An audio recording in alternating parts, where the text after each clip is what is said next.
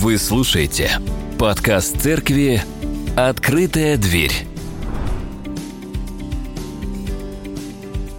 У любого человека, который пытался вас обмануть, у каждого обманщика есть своя легенда. Даже осмелюсь предположить, что когда вы были обманщиками, вы сочиняли свою легенду. Для родителей, может быть, может быть, для кого-то из старших. Признавайтесь, вспоминайте ваши легенды. А кто-то из родителей, может быть, сейчас сталкивается с количеством легенд своих детей подрастающих. Но это пройдет, это пройдет. Христос осветит э, светом своим всех людей. Вот. Не так давно, э, год назад, я хотел на расстоянии продать мамин гараж, ну, родительский. Он уже был в негодности давно, но э, мама все время переживала, и мне нужно было либо приехать его перекрыть полностью, потратить очень много времени, сил, денег, либо продать. И она говорит, ну, я бы продала его. Я говорю, отлично. Я сделал фотографии, вывесил объявление на Авито. Ну, и вы знаете, где Авито, там обманщики. Вот. И сразу же, прям сразу же звонит мужчина, который говорит, я сейчас тебе прям сразу переведу денег, только ты никуда его не продавай. Я обязательно куплю, я просто уехал, не могу посмотреть. И свою легенду мне вещает, известную, наверное, всем – в конце концов, еще перезванивает мне несколько раз, несколько раз перезванивает и говорит, что э, ты знаешь, э, сейчас я не помню, но меня вывели почему-то на... Я понимал, что это развод, понятно, я просто продолжу с ним разговор, чтобы узнать, чем закончится. Он меня вывел на некоего сотрудника банка, который хотел, чтобы я, естественно, подошел к своему банкомату. И он совершит какие-то операции, и тогда деньги упадут на мне, на, это, на мою карту. Я посмеялся, с этим молодым человеком поговорил, ну неужели вы правда думаете, что вот то, что вы сказали, сейчас меня впечатлит? Вот. Э, ну, закончил я с ними разговор, спокойно, просто понимаю, что надо закончить. Ну, и они больше мне не звонили, потому что, понятное дело. Гараж я успешно продал бывшему практически однокласснику своего старшего брата, который имел гараж напротив и хотел купить своему сыну. И поэтому, получается, он созвонились, он говорит, а, так это ты, Женя, да? А, так, ну давай, конечно, все, и мы очень быстро заключили сделку. Он приехал с мамой, все вопросы решил. Но запомнился именно обманщик. А обманщик, кстати, был взрослый, первый, который мне звонил. С адыгейским акцентом с небольшим. Ну или кавказским каким-то. И почему я об этом говорю, зададитесь вы вопросом. Потому что христиан с самого начала обвиняли в обмане. С самого появления христианства христиан обвиняли в обмане. Что говорить? Иисуса называли обманщиком. Но так ли это? Мы знаем, что нет. И давайте сейчас мы подойдем к нашему отрывку. Я вам зачитаю его, вторая глава с 16 стиха, 2 Петра, 1 глава, 16 стих. «Ибо мы, Возвестили вам силу и пришествие Господа нашего Иисуса Христа не хитро сплетенным басням последуя, но быв очевидцами Его величия, ибо Он принял от Бога Отца честь и славу, когда велелепной от велелепной славы принесся к нему такой глаз «Сей есть Сын мой возлюбленный, в котором мое благоволение». И этот глаз, принесшийся с небес, мы слышали, будучи с ним на Святой горе. И при том мы имеем вернейшее пророческое слово, и вы хорошо делаете, что обращаетесь к нему – как к светильнику, сияющему в темном месте, доколе не начнет расцветать день и не взойдет утренняя звезда в сердцах ваших, зная прежде всего то, что никакого пророчества в Писании нельзя разрешить самому собою, ибо никогда пророчество не было произносимо по воле человеческой, но изрекали его святые Божьи человеки, будучи движимы Духом Святым. Мы возвестили вам силу и пришествие Господа нашего Иисуса Христа. Ну, здесь мы с вами видим уже известный риторический э, прием, э, ну, фигуру речи, выражающую одно понятие двумя лексическими единицами – силу и пришествие. По сути своей сейчас это одно и то же. Сила и пришествие, ну, поговорим немножко и о том, и о другом. Со слов Петра мы с вами помним, что сын мой Марк, называет его Петр, путешествовал и служил вместе с апостолом Петром, и со слов Петра он записал Евангелие. И вот это Евангелие, кусочек мы сейчас прочитаем. «И они, отпустив народ, взяли его с собою, как он был в лодке, с ним были и другие люди. И поднялась великая буря. Волны били в лодку так, что она уже наполнялась водою. А он спал на корме, на возглавии. Его будет, и говорят ему, «Учитель, неужели тебе нужды нет, что мы погибаем?» И встав, он запретил ветру и сказал морю, «Умолкни, перестань, и ветер утих, и сделалась великая тишина. И сказал им, что вы так боязливы, как у вас нет веры? И убоялись страхом великим и говорили между собой, кто же сей, что и ветер, и море повинуются ему.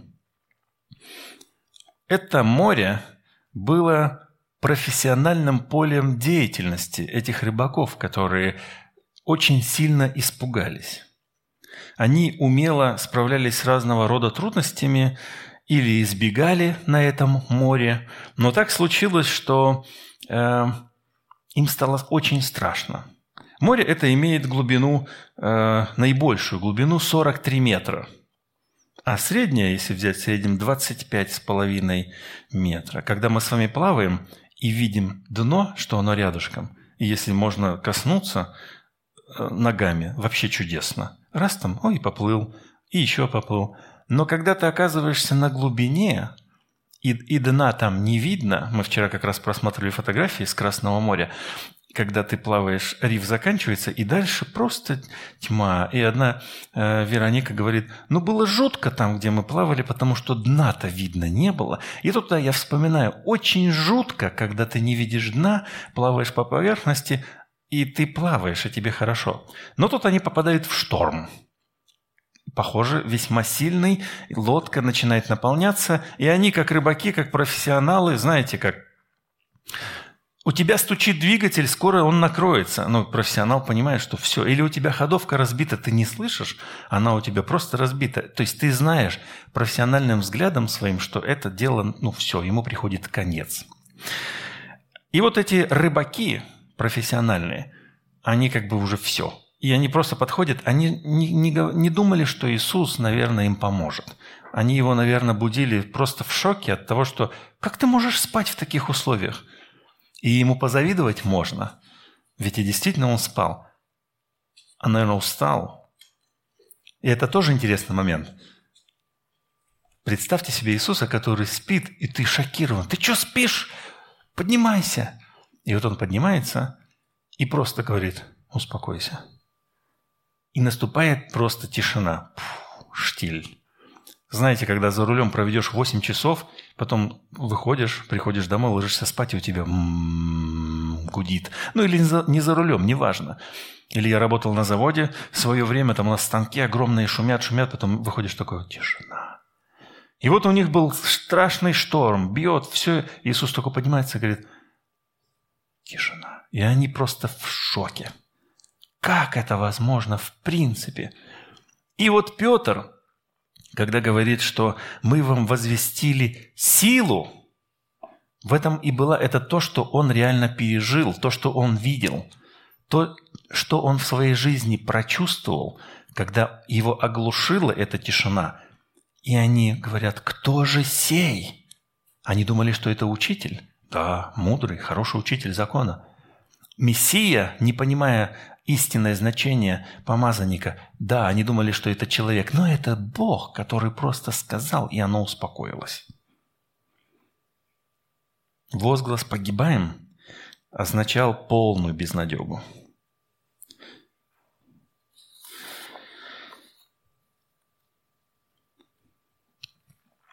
В слове «пришествие» здесь он использует «парусия». Мы, мы очень часто «парусия» используем, «парусия» – это именно пришествие, когда придет Господь. И когда мы говорим «пришествие», «новое пришествие», греческое тоже слово используется, именно парусия. Поэтому, э, но пришествие уже состоялось. То есть Петр указывает на Мессию, на Иисуса как Мессию. Народ Божий ждал, когда Бог спасет свой народ. Они ждали более 400 лет, когда придет помазанник, свергнет римское правление, установит Божье правление на этой земле. Вот это они ждали. И вот Петр утверждает, что пришествие, пришествие было – не то, которое мы ждем с вами, но пришествие Бога уже было в силе. И, как мы с вами знаем, что многие оказались не готовы к этому пришествию. Для нас сегодня очень важно сделать вывод, что как тогда к пришествию были люди не готовы, так и сейчас мы можем повторить их же ошибку. В чем, скажете вы? Давайте вспомним как мы обходимся с нашей палаткой, с, нашим, с нашей жизнью, с нашим телом. Мы с вами желаем жить в ней вечно. И ожидаем, когда... Не ожидаем, на самом деле, когда Господь ее свернет и скажет, все, собираемся, отчаливаем. Нет. Посмотрите внутрь себя и скажите, да я еще молод. И признайтесь, я не хочу я не готов.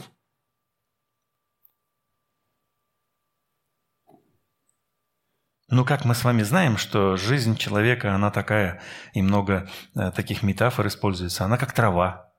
Она вот зацвела, ты же знаешь, трава зацвела, и день такой солнечный припалил ее, и все, она к вечеру засохла. Вот такая наша жизнь. Или еще наша жизнь – это пар. Мы с вами точно знаем, что пар появился и очень быстро исчез, верно? Никто не ожидает, что пар будет держаться и долго будет рядом с нами. Нет, появился и исчез. Такова наша жизнь. Поэтому, когда мы с вами строим, пристраиваем к нашим шалашикам какие-нибудь здания кирпичные, более прочные, надежные, мы с вами можем оказаться не готовыми к пришествию – к пришествию, к тому дню, когда Господь придет. Это очень важный вывод из того, что мы с вами должны сегодня сделать. Таким образом, апостолы сделали известным величие воплощения Бога, сопровождающегося чудесами, знамениями и миром. Сделали известным – это точный перевод используемого здесь глагола, который мы вам возвестили – мы вам рассказали, мы сделали вам известным силу и пришествие. Не хитро сплетенным басням последуя, но быв очевидцами его величия. Хитро задуманный миф, буквально. Басня – это миф. Миф – слово известное, это слово греческое – миф мы его знаем. Так вот, хитро, хитро придуманный, ну как бы задуманный мудро, но с негативным оттенком. Хитро придуманный миф. Иисуса как раз и выдавали за обманщика. Его как раз-таки и обвиняли в том, что он хитро все задумал и обманывает всех. А ученики его, в том числе Петр, считались сообщниками, помощниками. Когда Иисус был положен в гробницу, то первосвященники пошли к Пилату, чтобы убедить его выставить стражу. «Господин, мы вспомнили, что обманщик тот, еще будучи в живых, сказал после трех дней воскресну. Итак, прикажи охранять гроб до третьего дня, чтобы ученики его, придя ночью, не украли его и не сказали народу «воскрес из мертвых», и будет последний обман – хуже первого. Мы знаем, что это не помогло. Стража в страхе разбежалась, Иисус воскрес, явился огромному множеству людей, и обвиняющие сами превратились в обманщиков. Так и происходит. И нас с вами очень часто обвиняют как обманщиков, обманывая.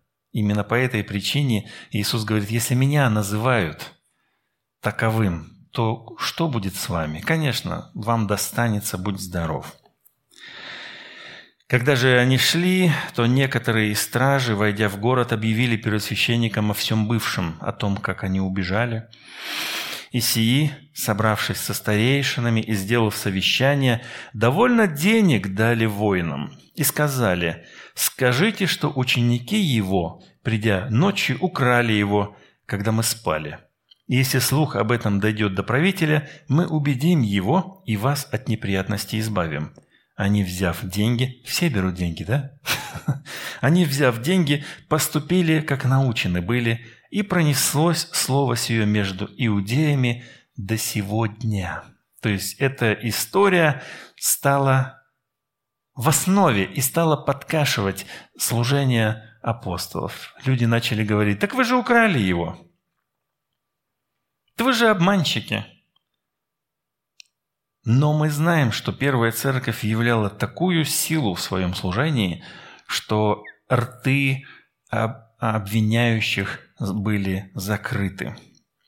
И интересно, что здесь Петр в подтверждение силы и величия приводит даже не воскресение Иисуса Христа, о котором мы сейчас прочитали.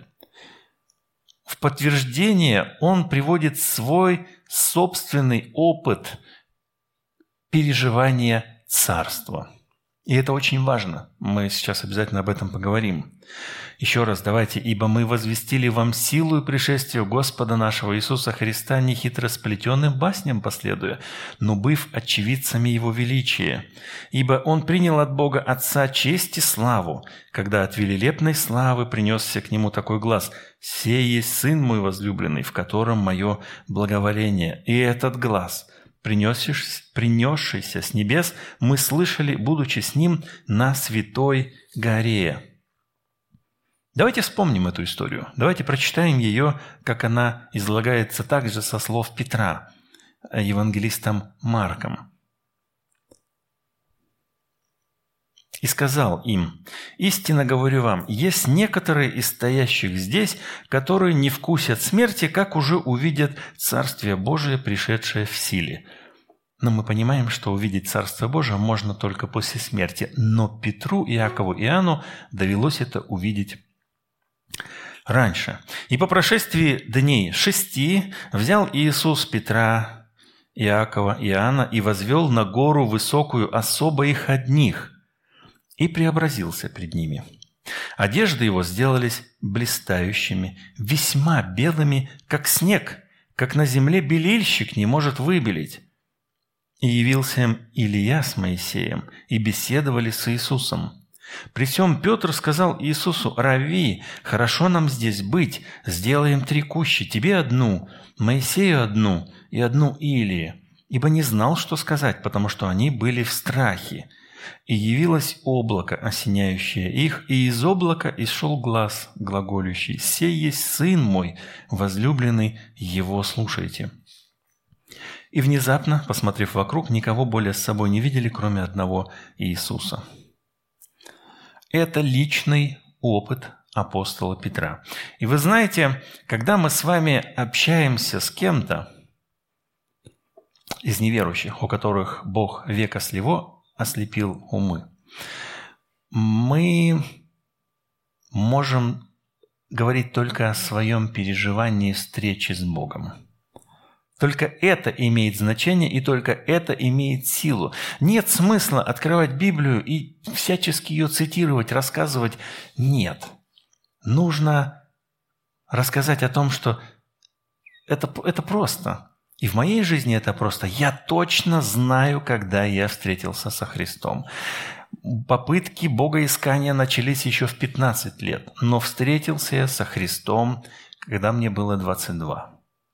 И я переживал его работу над моим сознанием над моим внутренним миром. Происходило крушение всего прежнего. Но когда я встретился со Христом, имеется в виду, когда я Ему отдал свою жизнь, когда я склонился, упал на колени в присутствии всего лишь одного человека, э, дочери Божией, она сейчас служит там с детьми.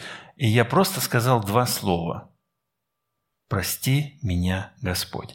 Три слова – которые не могли выйти из моей гортани, но когда они были произнесены, я почувствовал, что весь груз всего прошлого, который меня почему-то тяготил после встречи с Богом, он просто ушел в никуда. И в этот момент я почувствовал сильнейшее облегчение. В свет Христов вошел в меня. Поэтому, когда мне э, пытаются люди, даже отпавшие, рассказать о том, что Бога не существует, и вы верите в какую-то ерунду, мне остается просто развести руками и сказать, я пережил это. И смею заметить, что когда Христос воскрес, и когда мы с вами читаем в Евангелии от Матфея о том, что э, Он их ждал на горе, написано, что поклонились, одни поклонились, а иные усомнились. То есть можно видеть Христа воскресшего и еще сомневаться. Что говорить о нас, когда сатана пытается наш мозг снова затуманить, забить. Поэтому очень важно вспоминать свою встречу со Христом и даже праздновать ее, радоваться, вспоминать, взбудораживать в себе эти переживания, которые мы пережили. И как мы видим,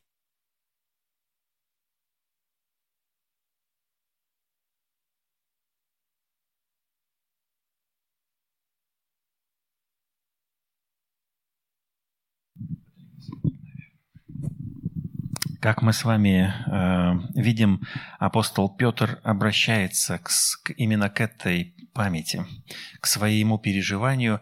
И вот этот свет, он является ключевым. Он является ключевым, и мы сегодня также читали с вами во втором послании, давайте я ему открою, четвертая глава, второе послание в Коринф, там тоже, ну, уже другой апостол говорит о свете, но тоже важные вещи. И ключевым моментом являются именно свет. Бог этого века ослепил разум неверующих, и они не видят света радостной вести о славе Христа. Они не могут увидеть эту славу, этот свет.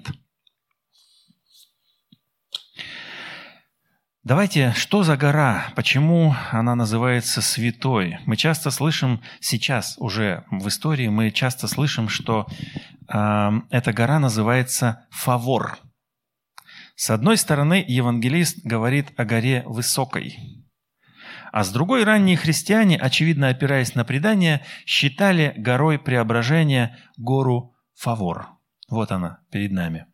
Всего 600 метров. Я, когда думаю об этой горе, думаю, что на самом-то деле они могли получить просветление просто по той причине, что они поднимались. Давайте – Поднимемся сейчас на 600 метров наверх, и просветление имеется в виду, кровушка работает, кислородик, и все, и тебе уже светло. Да. Интересен момент, что апостол Петр э, единственный автор Нового Завета, который называет эту гору святой. Потому что в Ветхом Завете святая гора была только одна. И это, кстати, не Синай на которой был э, запечатлен вот этот декалог, 10 заповедей, Сион, на которой, гора Сион, на которой был поставлен храм. И вот об этой горе евреи, народ постоянно говорил, «Святая гора, взойду на святую гору». И когда вы э, читаете псалмы «На святой горе твоей буду обитать на святой горе», имеется в виду именно вот эта гора Сион. Но для Петра Святая гора уже другая. И, собственно говоря, наверное, теперь все святое, где Бог присутствует. Он наделил особыми характеристиками другое место, и понятно почему. Потому что он соприкоснулся с Царством Небесного и слышал голос Бога. И вот он теперь говорит, что мы вам не придумали хитрую историю для того, чтобы вас чем-то обмануть. Нет. Мы это сами пережили. И силу, и пришествие, и явление, преображение, и, э, но они пережили царство. И при том мы имеем вернейшее пророческое слово. С одной стороны, личное свидетельство, он говорит, что это мое личное свидетельство. И с другой стороны, он говорит, а у нас есть еще пророческое слово. Пророки возвещали о пришествии Мессии. Кстати, говоря об этом, мы имеем некую чудесную формулу, которой проверяются наши переживания, наши личные переживания. Ведь не секрет, что мы имеем разные духовные переживания, какие-то откровения. Мы, конечно, осторожничаем с этим, но бывает так, что тебе приходит какое-то озарение, и ты думаешь, это от Бога. Но вы знаете, кстати, интересный момент. Э, пророк э, Еремия ругался однажды с Богом, говоря о том, что ты обманул меня. Потому что он ждал исполнения пророчества больше 20 лет. Потому что он пришел ко всем и сказал, Иерусалим будет разрушен. И потом над ним смеялись. Ахаха! 20 лет назад он какую-то ерунду сказал, но вы же видите, храм до сих пор стоит, и поэтому Еремия говорит, «Боже, ты надругался надо мной, ты мне такое сказал, и теперь все надо мной смеются». Так и в нашей жизни бывает. Что-нибудь Бог скажет, и мы думаем, что оно сейчас исполнится, а оно исполняется спустя лет 20-25. Но тем не менее, тем не менее, мы с вами должны иметь а, такой принцип, формула. Если мы с вами что-то пережили, получили какое-то озарение, духовное просвещение, мы должны сверить его со Словом Божьим. И если оно не противоречит Слову Божьему, то это верное и можно ждать его исполнения или даже исполнять. Я приведу простой пример. Да? Очень часто там, э, или как появляются некоторые реальные ереси. Человек вдруг видит откровение о том, что он, ну это не у нас, не в России, может взять себе большое количество жен. Он это пережил как-то для себя, а со священным писанием не сверил, не с Ветхим Заветом. В целом он не увидел волю Божью о том, что изначально говорится, что и отлепится этот и этот – и станут одной плотью. И это истинное и единственное то, на что Иисус ссылается из книги аж «Бытие», древнейшая книга. Люди, если не сверяют, они уходят в ересь. В личной жизни начинают ожидать не пойми чего, и потом, когда не получают этого, то они, их вера рушится. Их вера рушится. И вы хорошо делаете, что обращаетесь к нему как к светильнику, сияющему в темном месте, к пророческому слову. Дословно здесь Петр говорит, уделяйте, обращаетесь к нему, где написано, да, уделяйте пристальное внимание, когда ты вглядываешься во что-то, рассматриваешь. Чему? Пророческому слову. Хорошо делать, когда внимательно изучаешь пророческое слово. Светильник это метафора из Ветхого Завета, и Петр заимствует ее у Давида. Мы читаем в псалмах «Слово Твое, светильник ноге моей и свет стезе моей». Вы понимаете, какой образ рисует апостол Петр в данном случае? Темное место. Э, весь мир в темноте – Интересно, что одним из значений, используемых здесь для, ну как переведен у нас для описания темного места, а место грязное, пыльное. Не просто темное в нашем сознании, что там света нет, а место грязное, пыльное. И вот это очень интересно, можно дорисовать картинку со следующим эпизодом. Приходишь ты в полумрачное помещение, и тебе кажется, что все в порядке – ну, как бы все хорошо здесь, ну, мрачно, да, все. Вот. Но включишь свет и увидишь, что все в пыли, в, даже в грязи, и ты уже весь измазался в этой грязи, весь. Не успел зайти, весь перепачкался. Но пока не было света, ты этого не видел. Так и для нас.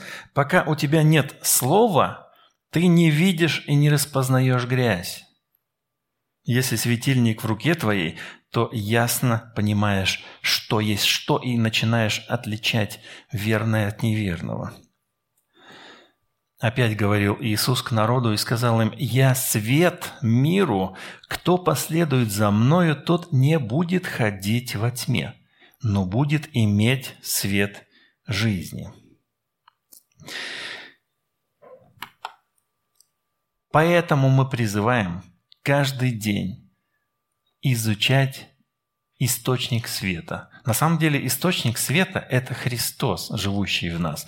И Дух Святой, который в нас, он нам помогает понимать Священное Писание. А Священное Писание и весь этот комплекс нашей жизни Богопочитания, он вводит нас в свет Христов. И свет Христов, который пережил апостол Петр, это образ того, что мы с вами переживаем при встрече с Богом. То есть, когда он соприкоснулся с Царством Небесным, это когда Иисус преобразился, яркий свет, Бог говорит.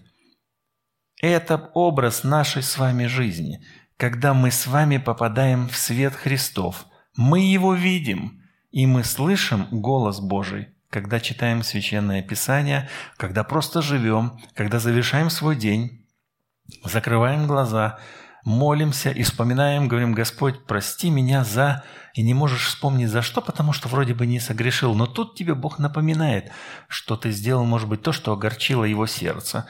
И тогда ты просишь за это прощение и уже движешься в новый день освобожденным, свободным и продолжаешь путешествие в этом свете Христовым. Казалось бы, уже во свете, но апостол Петр говорит, «Доколе не начнет расцветать день, и не взойдет утренняя звезда в сердцах ваших».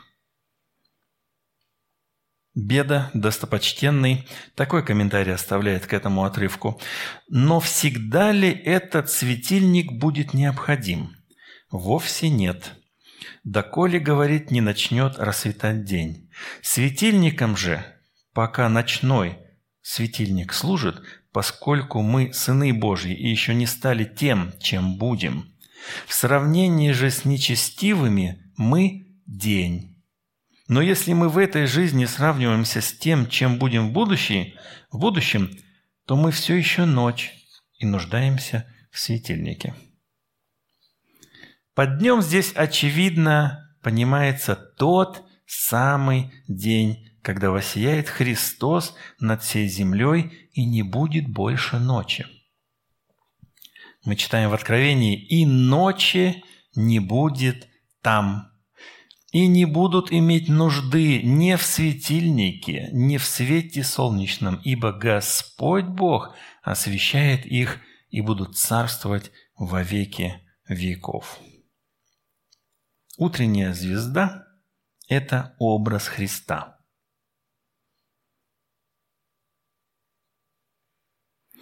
Речь идет о втором пришествии Господа нашего Иисуса Христа, где не будет ночи, и Христос окончательно будет светить как и в сердцах наших, так и вокруг. И дальше он продолжает о пророческом слове. Он говорит, что э, мы знаем, Прежде всего то, что никакого пророчества в Писании нельзя разрешить самому собою, потому что никогда пророчество не было произносимо по воле человеческой, но изрекали его святые Божьи человеки, будучи движимы, движимы Духом Святым.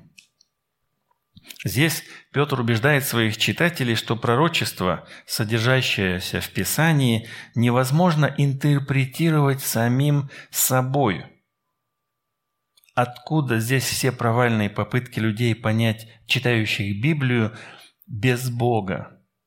Потому что его принесли не по воле человеческой. Пророчество было принесено не по воле человеческой, но люди от Бога говорили, будучи ведомыми Святым Духом. Здесь вот в нашем переводе «движимы» мы читаем, но ну, тоже хорошее слово, но, наверное, больше подходит здесь как раз-таки только использование это ведомые, их ведет. В принципе, то же самое, только оттенок немножко другой. Дух Святой – источник откровения. Поэтому самим собой понять пророчество невозможно. Петр точно знал, о чем говорил, потому что он имел попытку понять пророчество, закон и Писание. А, когда Иисус был с учениками, Он растолковывал им и говорил, что вы такие бестолковые-то? Помните, да? То есть Он ему вроде растолковывает, а они опять его спрашивают, да что ж такое? И когда Иисус ушел, то послал Святого Духа. И приняв в день Пятидесятницы Духа, Петр осознал во всей полноте, что Дух ведет, Дух просвещает и Дух раскрывает. Когда мы дарим Библию своим близким, то мы должны понимать, что наши близкие весьма ограничены в познании Писания. Поэтому подарок свой необходимо сопровождать молитвой. Молитесь о том, чтобы Дух Святой открывал Слово нашим близким и друзьям. Можете даже им прямо сказать, ну ты будешь читать, но ты не поймешь. Пока не обратишься сам. Не знаю, как у вас, но мой путь богопознания как раз-таки и сопровождался с этих маленьких обращений к Богу, когда я стал ему говорить, ну вот я сейчас буду читать Библию, помоги мне понять. И я начинал потихонечку, Бог, знаете, как будто бы каждую страничку открыл мне, и мне становилось яснее, яснее. И когда я полностью все осознал, полностью все пережил, наступил вот этот вот элемент богопознания. Поэтому как дарить Библию хорошо, разъяснять тоже, наверное, неплохо. Но если люди сами не захотят, насильно мил не будешь и насильно никого не накормишь. Э, изблюют, верно? Поэтому очень важно, чтобы люди сами хотели. Молитесь о всех своих близких, которым вы подарили Библию. Но и сами мы должны понимать, что мы можем сказать, отлично, конечно, они слепые, они неверующие, но а мы с вами?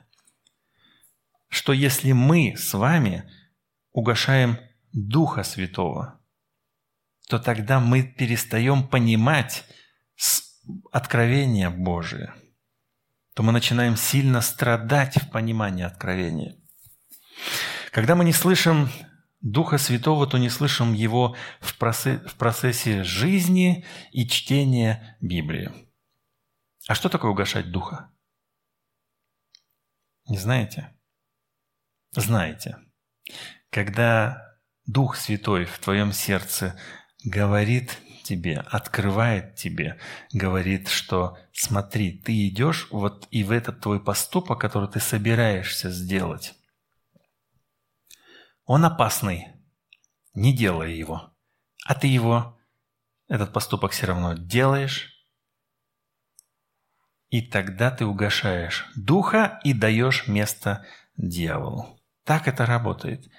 Свято место пусто не бывает. Поэтому, когда Иисус говорил, что плохо человеку, который, из которого ушел Дух Святой, извините, бесовский дух, и в этом доме, так сказать, все было убрано и чисто, и хорошо, погулял этот дух и решил обратно вернуться, постучать в дверцу, что там такое происходит. И вот каждое искушение, которое мы с вами переживаем, это вот этот зов прошлого, который говорит, ну-кась, стоек ли ты в вере, верен ли ты? А ну-ка, от... и такой, опа, дверочка открылась, можно войти, отлично. Просто христианин не пободрствовал и двер... дверцу для сатаны, для беса этого пустил. И тогда он начинает, говорит, так отлично, Иисус рисует картину, что тогда хуже будет – потому что он пойдет и позовет еще семерых, более злейших себя. Именно поэтому мы знаем, что люди, которые уже однажды познали Христа, уже вкусили, и если они отступают от Бога, не утверждают свое знание и призвание, их жизнь катится в тартарары, и мы удивляемся, что происходит, как так? Потому что они допустили то, что нельзя допускать. И поэтому мы здесь с вами тоже должны понимать, что вся наша жизнь настолько сильно зависит от Духа Святого, понимания Его Слова, Его откровения. И вообще в целом мы настолько слабы, потому что ведь мы можем на пути в Царство Небесное, как мы читали до этого, споткнуться. И вот для того, чтобы мы не споткнулись на пути в Царство Небесное, мы должны очень сильно помнить и бодрствовать, и не угошать Духа Святого.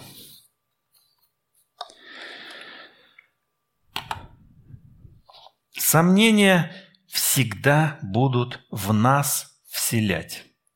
Нас всегда будут пытаться обмануть, называя нас обманщиками. Сатана – отец лжи и будет лгать относительно истины. Я, кстати, процитирую высказывание одного отпавшего от веры человека – он мне написал интересный момент переписки, меня это очень сильно позабавило, но и на самом деле грустно очень стало. «Не я отпал от веры, а вера отпала от меня ввиду нескладности христианского учения в целом, если смотреть на него во всех подробностях». Он не виноват. Вера сама отпала. Потому что он поверил отцу лжи. Он забыл свое переживание. Я, кстати, говорил с этим человеком, и он мне убеждал, что переживание духовного рождения, встречи со Христом у него было. Не сомневаюсь, очевидно было.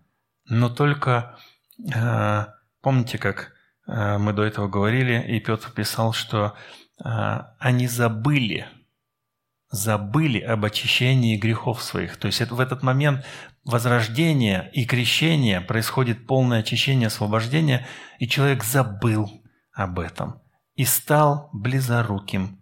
И настолько близоруким, что слепым, что перестал видеть горизонт. А на горизонте маячит вход в Царство Небесное. Все, человек заблуждал, человек ориентиры потерял и пошел совсем в другом направлении. Поэтому, друзья, мы должны с вами понимать, что Сомнения – это естественно и нормально, они будут к нам приходить. Они будут к нам приходить. Мы никогда не будем жить, э, как вот эти маленькие. Мы какое-то время живем так. Когда э, мы, мы познаем Бога, первые несколько дней, а то, может, и месяцев люди живут в чудесном блаженстве, когда ему хорошо и настолько сильно все, и он очень сильно вдохновлен. Но потом начинается быт – это можно сравнить с семьей, которая, может быть, первых несколько месяцев, лет, не знаю, как у вас, месяцев, лет, они живут в таком счастье. Жена такая прекрасная, муж такой чудесный. А пройдет 28 лет. Спросите у моей жены, что она обо мне думает. Она, она вам расскажет. А я ее, кстати, люблю. Так вот, да, проходят, притупляются, быт искажает многие вещи. И так и в христианстве. Ты, ты должен дисциплинировать себя, чтобы э, возбуждать в себе э, вот эту страсть к познанию Бога. И тогда в ответ, почему я молюсь в нашем богослужении в начале, когда мы поклоняемся и молимся, тогда Бог в ответ дает Духом Святым свои переживания – и это ни с чем не спутаешь. Поклонение – одно из любимых э, ну, моих переживаний на богослужении, потому что именно здесь, когда я пою, Бог отвечает мне. я хотел бы, чтобы для всей церкви поклонение было одним из лучших, чудеснейших переживаний, по сути, неким таким фавором для Петра, как для Петра, чтобы, приходя на богослужение в воскресенье, мы ожидали э, вот эту вспышку яркого света Христа в своем сердце, для того, чтобы понести дальше его на неделе и в следующее воскресенье опять взойти на гору. И второй момент, который хотелось бы закрепить в нашем сознании – Святой Дух. Без Него мы в ловушке.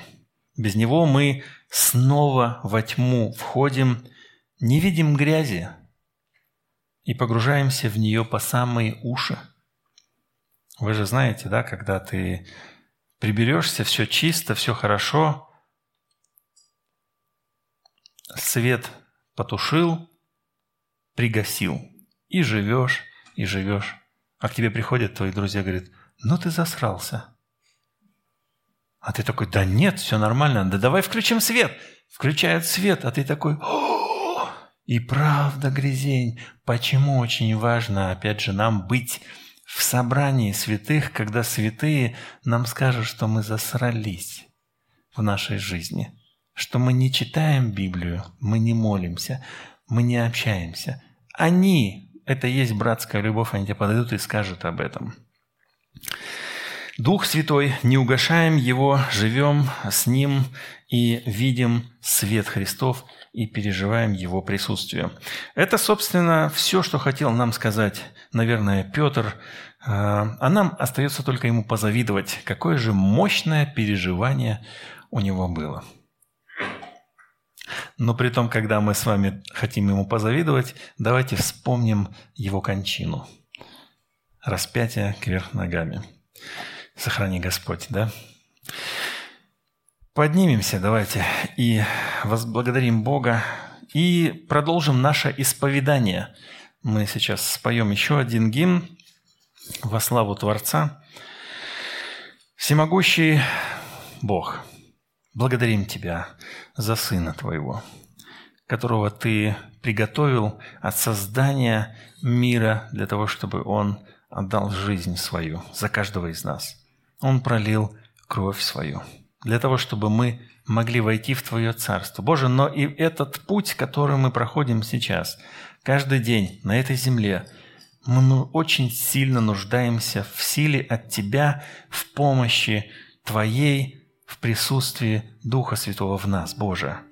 Даруй нам силы, даруй нам благодати, даруй нам эм, быть победителями в этом путешествии, Господи. Помоги нам быть верными в каждом дне.